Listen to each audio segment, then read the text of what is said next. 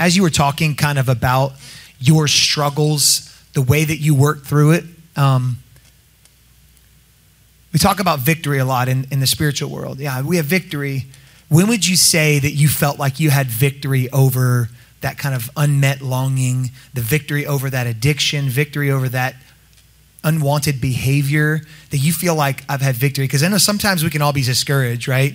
We have victory in Jesus, but we keep going back to this, this same thought pattern, and you keep kind of wearing it down, and you feel like, well, I, the shame comes on, the guilt comes on. When would you say that you've had victory? And I'm, I don't want to iron out for everybody, but what would you say was the point where you go, I have victory over that now?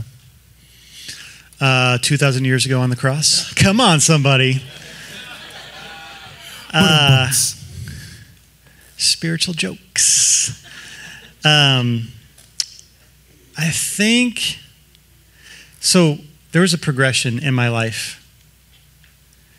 At first, I thought it was all about sobriety.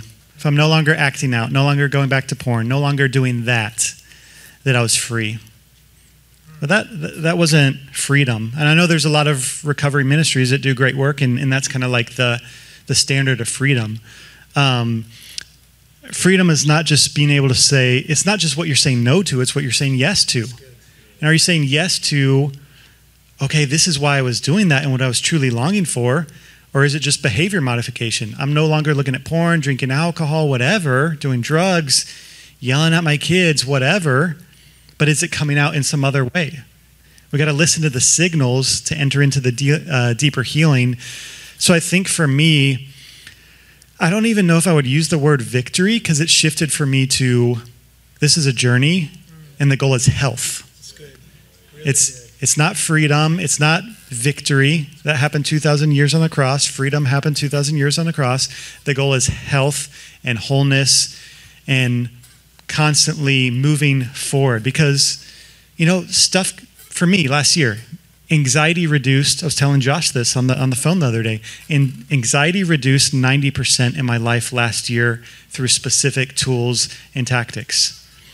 Do I still get anxious at times? Yeah, some of those triggers are just so deeply uh, formed, but are they getting better?